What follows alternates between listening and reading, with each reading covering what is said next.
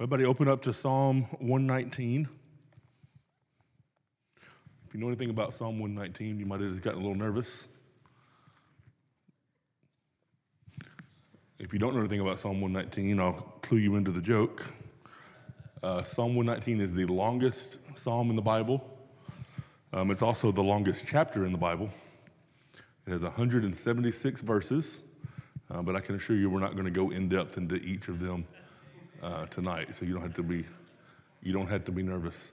The the people in the nursery have already have already told me make make sure we don't go over. So, um, but Psalm Psalm 119 is a, a really really interesting psalm. If you were here on a Wednesday night back a few weeks ago, uh, Pastor Josh talked about it some down when we had church downstairs, or it was a Sunday night, but we had church downstairs while the kids were practicing rehearsing for their uh, Christmas program up here. Um, but so Psalm, Psalm 119 is the longest psalm in the Bible, the longest chapter in the Bible. Um, it's longer than some books of the Bible, actually. Um, it has 176 verses. Um, and, and, and the way that it gets that many verses is because it's an acrostic. So Psalm 119 is an acrostic psalm, an acrostic poem. Um, and a, an acrostic is where you take uh, letters that I don't know the difference in an, an, acronym and an acrostic, and one of them spells a word and one doesn't, and I don't know the difference. But basically, it's where you take letters and each sentence begins with that letter. Okay, and so the, Psalm 119 is is interesting because it's an acrostic based on the Hebrew alphabet. So if you see in your Bible on even on some of the uh, stanzas, you might have headings there. Um, like right right above verse one, you might have a heading that says Aleph, or has a has a little symbol that looks kind of like a squiggly X. Um, and that's Aleph is the first letter in the Hebrew alphabet.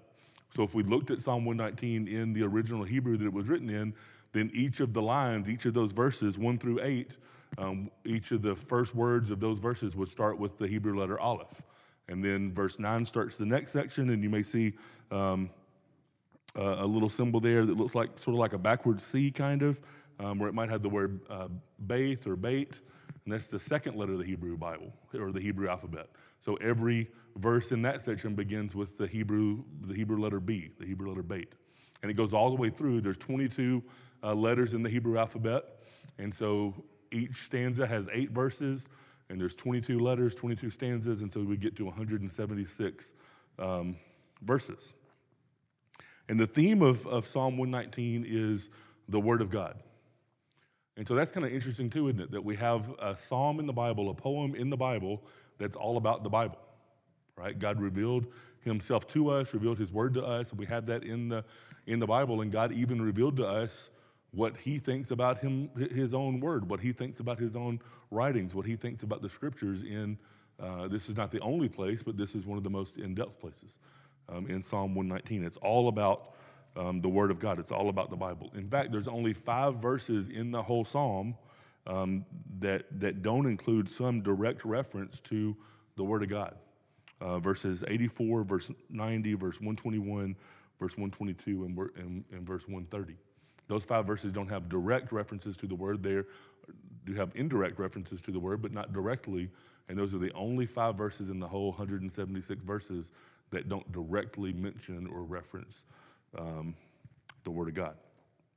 And so we want to talk tonight, or I want to talk tonight, uh, about, uh, about God's Word.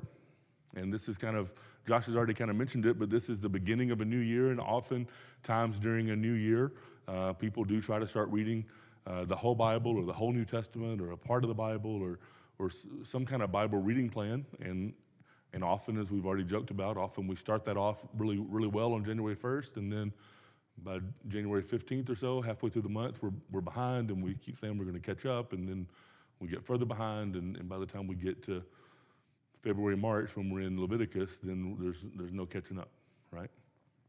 And so I want to take a little bit of pressure off tonight, saying that you don't have to do that this new year. You don't have to do a Bible reading plan. If you want to, that's really good. Um, but there are other ways to study God's Word also. Um, and so I want to look at, uh, at these verses, these 176 verses, and I want to pick out five themes that kind of weave themselves through the whole psalm. Um, and, and five ways that we understand the word, five ways that we read the Bible, uh, five things that, that help us as we're reading the word. Okay? and, and they kind of build on each other. They kind of build on each other. So, so first of all, we want to um, we want to learn God's word, and we want to be instructed by God's word. We want to learn God's word. We want to be instructed in God's word and, and by God's word. And then, secondly, we want to understand God's word. We want to understand God's word. Um, thirdly, we want to meditate on God's word. Fourthly, we want to treasure uh, God's word or delight in God's word. And then finally, number five, we want to keep God's word. And we're going to go back and look at each one of those um, individually a little bit more in depth. But we want to learn or be instructed in God's word, understand His word, meditate on His word, treasure His word, delight in His word, and then we want to keep His word. Okay? And, and often in Psalm 119, the psalmist is telling us these things, but often the way the psalmist tells us these things is by praying to God that God would do these things, right? We want to understand God's word, and, and all throughout Psalm 119, there are references to the psalmist praying that God would help him to understand his word. And we're, we're going to look at some of those. Okay? But the first thing we want to do is we want to, to learn his word or be instructed by uh, or, or, be instructed in God's word. We want to just simply know what it says. And, and, and if, if you use a Bible reading plan, this is kind of what those Bible reading plans are, are, are good at, are good for. We want to, to know what, what the Bible says. And unfortunately, often, I shouldn't say often, but unfortunately, sometimes uh, believers you know, we say that we're believers. We say that we're people who believe the Bible. We say that we, um, you know, believe the Bible is God's word. And, and yet some of us may not know the word that well. Some of us may not have, have read the Bible that, that well. Um, sometimes there are people who don't believe that know the Bible better than uh, some people who, who do believe. And so we want to learn what the word says and, and be instructed in, in what the word says. There's, um, there's a guy named uh, Don Whitney, you may know that name. He teaches at the seminary here, here in Louisville, the Baptist Seminary, um, and he's written uh, some books on um, spiritual disciplines. Some of y'all may be aware of some of those books he's written. Um, but when he talks about the, the discipline of the word, he talks about different ways um, of, of, of knowing the word or different ways of interacting with God's word. Um, and when he talks about this one, about learning or being instructed in God's word, just kind of knowing what the Bible says, he, he, he talks about this one as like your, um, you know, sometimes we'll see on the news when there's a, a, a, flooding or a hurricane or something like that where there's lots of damage. The president um, or other political leaders will, will do like a flyover so they can kind of get a big picture view of, of all the damage, right? And that, that's kind of what kind of what reading the Bible, knowing the Bible, com- coming into uh, and being instructed in God's Word. This is kind of what I'm talking about, kind of getting a, a flyover um, understanding of, of what the what the word says. Okay? Let's look at a few passages, or a few verses in Psalm 119 where, uh, where we see this. Look at verse 7. In verse 7, uh, the psalmist says, I will praise you with a sincere heart when I learn your righteous judgments. And so he wants to learn the righteous judgments, learn God's word, and then the result will be that he will praise him. Verse 12, he says, Lord, may, may you be praised. Teach me your statutes. So he's praying that God would teach him his statutes. Verse 26 I told you about my life and you listened to me. Teach me your statutes. Again, he's asking the Lord to, to teach him. Um, verse 29 says, Keep me from the way of deceit and graciously give me your instruction. Again, he's asking God to give him his in, instruction. Um, let's skip over to verse 68. There's some in between there. We're not going to read them all, but look at 68. 68 says, You are good and you do what is good. Teach me your statutes. Again, asking the Lord to teach him um, what his word says. Look at verse 102. Verse 102 says, I have not, uh, I have not turned from your judgments, for, your, uh, for you yourself have instructed me. And so the psalmist is saying that God himself has instructed him, has taught him what his desires are, what his uh, statutes are, what his word um, says.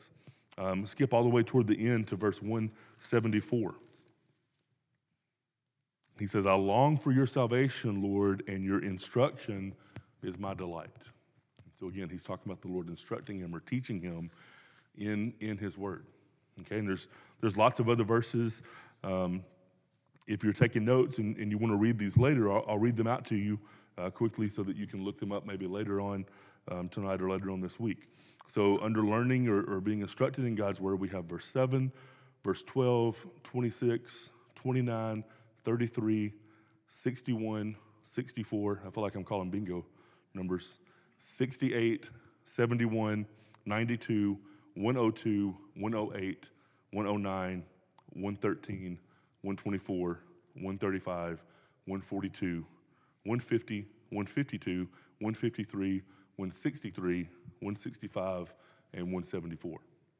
I'm not sure that anybody was taking notes, so maybe I won't do that for the next points. but, there's, but there's a lot of verses that talk about being instructed in the Word of God. There's lots of verses that talk about um, learning what the Bible says.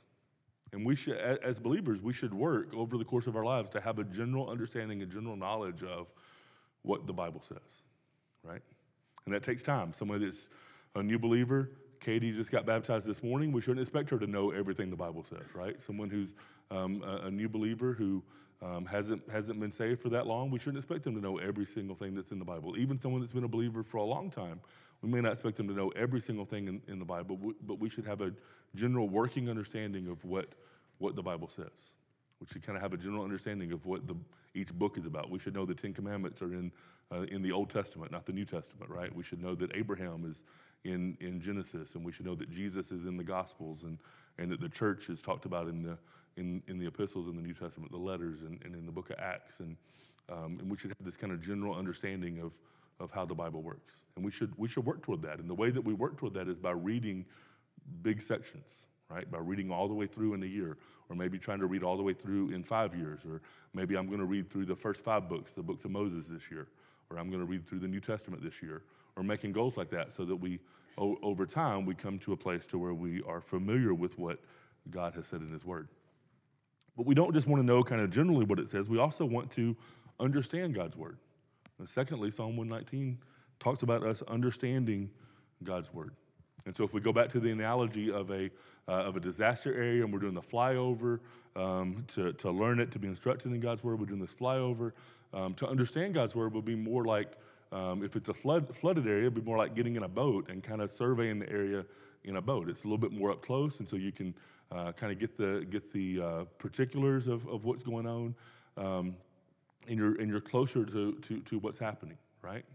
And and this is this is what I mean by understanding God's word, not just knowing what what the Bible says, but understanding why it's important, understanding um, what it means. We talked in Sunday school this morning about how there's some people in the world who uh, there, there's one guy that, that, that, came up in particular, but there's some people in the world who have, have degrees and master's degrees and, and doctoral degrees, PhDs, and things like that, that know the Bible very, very, very well. Um, even, even they teach the Bible. They know the Bible in the original languages. They can pick up a, a Hebrew Old Testament or a Greek New Testament and, and just read it. Um, they teach classes on what the Bible says, and they give lectures on what the Bible says, and they read, they, they uh, write books about the Bible, but they don't believe the Bible. There are people like that that teach in, in, in schools all around the country, right? U of L has Bible classes. I don't know if the t- people that teach that class are believers or not. I have no idea. But I know they offer those classes, and some of those people that teach those classes may not be believers. The, the name that came up this morning was a guy that had some notoriety, some fame a few years ago. His name was Bart Ehrman.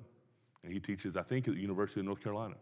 And he goes around the country and he writes books and, and gives lectures about, about the Bible and um, but and he knows it really, really well. He would probably probably know it more than or, or better than, than than some of us, most of us do.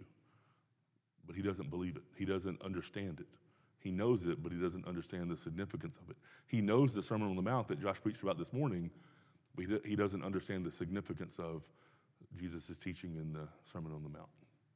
And so we don't only want to know it, but we also want to understand it. We want to uh, see how it fits together and how, how some things that Jesus says maybe are quotations from uh, some other places, and, and maybe some things in the Old Testament come true in the New Testament, and, and we make those kind of connections, and we see the significance of what is being said, right?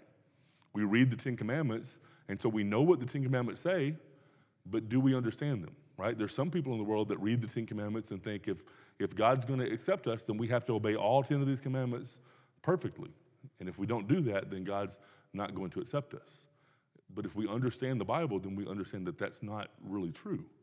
What's true is the, the Ten Commandments are the standard, but none of us can, can, can reach that standard. None of us can measure up to that standard. So if that's, the, if that's the test, if that's the standard, then none of us are pleasing to God, and that's, that's what the Bible says is true, actually. But the good news that we read in the New Testament is that Jesus came, took on humanity, became a person, became a man like us, and Jesus did obey the Ten Commandments perfectly, and he obeyed all the other commandments perfectly. And he did that for us as our representative, as our uh, power of attorney, you might say, the one who did that for us. And because of that, now we can be acceptable to God, not because we ha- have obeyed those rules and, and, and measured up, but because we're trusting in Jesus and He's done those things for us. Right? That's the difference in just knowing what the Ten Commandments say and understanding the significance of the Ten Commandments, understanding the purpose of the Ten Commandments, understanding how the Ten Commandments fit within the rest of the Bible. And so we want to not just know what the Bible says, but we also want to understand what the Bible says. Look at, look at verse 18. Verse 18, the psalmist writes, he says, Open my eyes so that I may contemplate wonderful things from your instruction.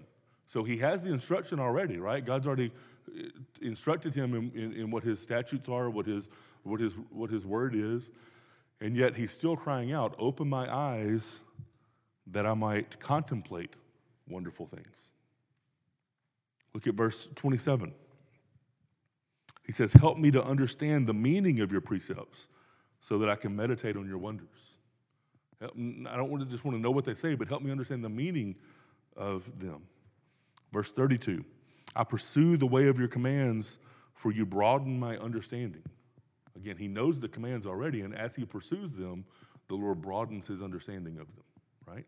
And so, as we're reading the Bible, we want to know what it says. We also want to understand the significance of it. And, and the main way that that happens is by, by reading it multiple times, reading it over and over and over, by praying as we're reading it, by praying that the Holy Spirit will open our eyes, that the Holy Spirit will, um, will um, il- illuminate us, help us to understand what's there, help us to see what's there. The Holy Spirit will remove the, um, the effects of sin and, and, and, uh, and us being tired and all the other things that, that go on when we're trying to read the Bible. Um, and, and another helpful thing to help us understand God's Word is reading it together, studying it together in a, a community of believers like this, a church. As I'm reading the Bible and you're reading the Bible, we're reading the same passages. You come with your background and your uh, understanding, and I come with my background and my understanding that may be different. I grew up in a rural area in Tennessee. You, some of you grew up in, in the city of Louisville here in Kentucky. And so when we read the Bible, we have some different backgrounds, some different perspectives going on. And so there may be some things that, that you read, and because of your background, because of your perspective, you have a hard time understanding that.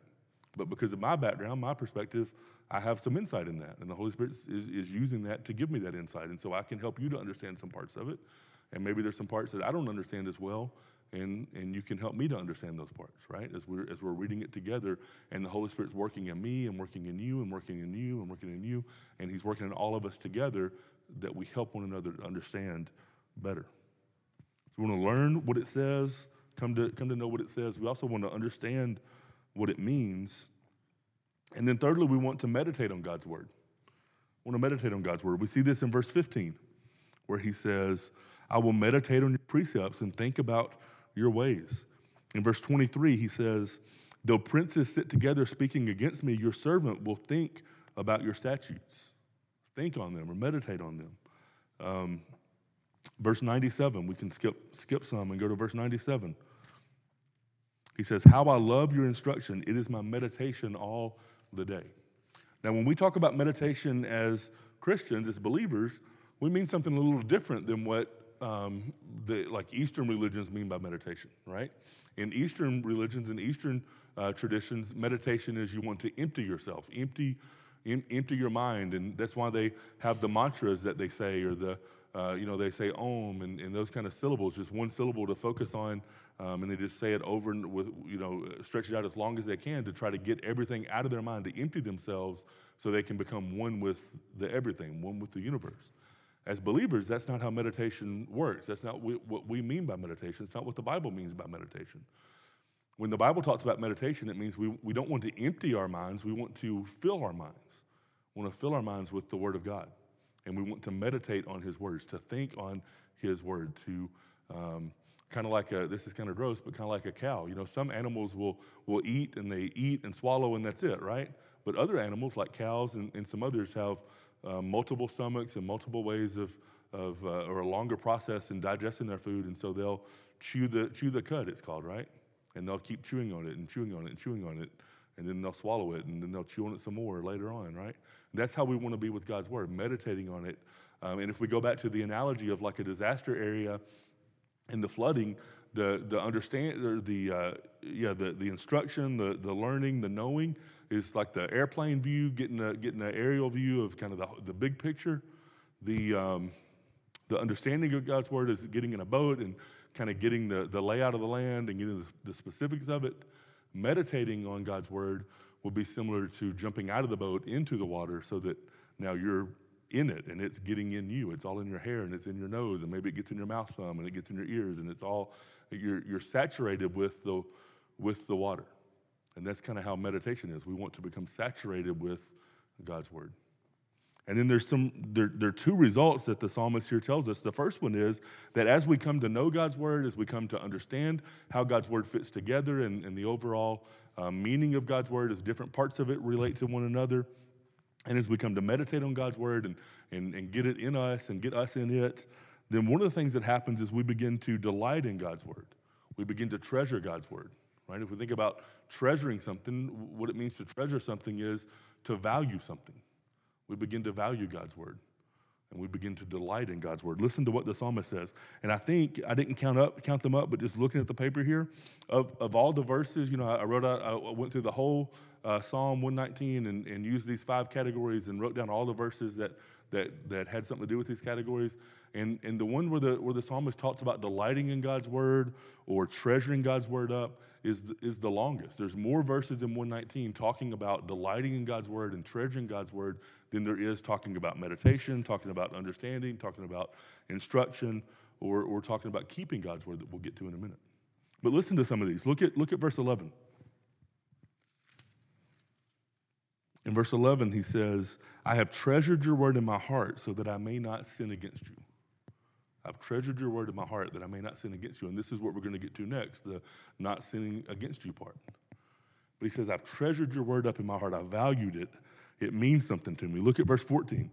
I rejoice in the way revealed by your decrees as much as in all riches. Not only does he value it, but he rejoices in it. It brings him, it brings him joy. Um, look at verse 16, right down the page.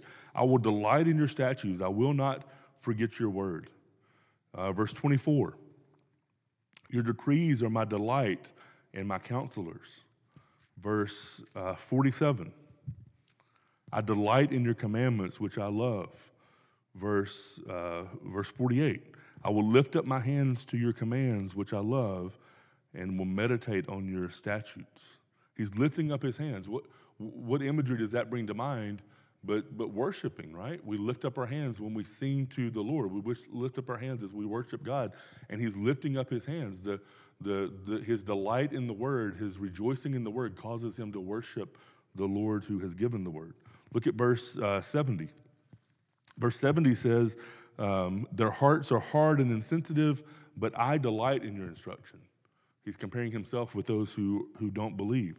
Verse 77 says, May your compassion come to me so that I may live, for your instruction is my delight. Again, he's, he's delighting in it. And, and I could go on and on and on. There's, there's several verses in chapter 119 that talk about rejoicing in or delighting in the Word of God. There's one that even talks about singing the Word. And, and so it's that he's delighting and rejoicing in it so much that it causes him to, to, to sing out the words that, that God has given. And we do that on Sunday morning as we worship. We did that just a few minutes ago as we're, as we're singing um, songs based on the word that God has given to us. So we come to know it, we come to understand it better, we meditate on it, it gets in us and becomes part of us, and, and, and, and we know it and we begin to rejoice in it. We begin to love it. We begin to delight in it. We begin to treasure it up in our hearts and treasure it up among one another. And then the fifth thing that we do with God's word is we seek to keep God's word. We're not going to do this perfectly, but we seek to keep God's word. If we treasure what God's word says, if we know what it says and we understand what it says, and we meditate on it. And so the values of God's word become our values, and the things that the word thinks is important becomes what we think is important, and the things that the word uh, thinks is good becomes what we think is good. I shouldn't say what the word thinks, but what God thinks through his word is good. Then we become to think those same things are good. As we're reading God's word, we come to see what God uh, thinks is, is, is bad or negative. Then we become to, to think those things are bad or negative. Our values, our, our thoughts begin to match God's thoughts. Then we begin to want to do what the statutes say. If we value them and treasure them up, we, we, know they're, we know how valuable they are, and so then we seek to follow them. Look at verse 9. In verse 9, he says, It is better to take refuge in the Lord. I'm sorry, that's verse that's the other Psalm, 118. Psalm 119, verse 9 says, How can a young man keep his way pure? By keeping your word. By keeping your word. Verse 17 says, Deal generously with your servant so that I might live, then I will keep your word. Verse 22 uh, Take insult and contempt away from me, for I have kept your decrees. Verse 33 and 34 Teach me, Lord, the meaning of your statutes, and I will always keep them. Here, here we have three together, right? You, he, he's asking the Lord to teach him what the statutes say, but not only that, but also to teach him the meaning of them so that he would understand them, and then the result is that he will keep them.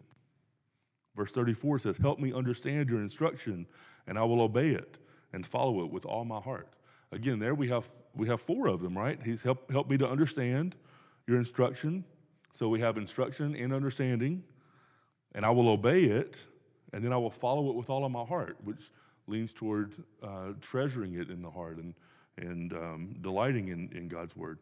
So there's these passages that talk about keeping God's word as a result of um, studying it or, or knowing it, understanding it, meditating on it, and treasuring it, delighting in it. And then the result is that we want to follow it, we want to do it. In the passage we read earlier tonight for the um, for the call to worship came from from 2 Timothy, and, and you all may be familiar with that passage. I'm not going to read it again. Um, but there, Paul's talking about the word, right? He tells us to remember what we've been taught and remember what we've believed and how it's had an effect on us. He talks about how the word is, is inspired by God, it's breathed out by God, and he's talked about the things that it does. It's, it's useful for teaching and for rebuking and these different things. And then the last phrase that's kind of the main point of the whole passage is what it's useful for is so that the man of God may be complete and equipped for every good work. And so I want to encourage you if you're read, if you're doing a Bible reading plan through the year, awesome, that's great. If you're not doing a Bible reading through, plan through the year, that, that's okay too. There are other ways to get the word into your life.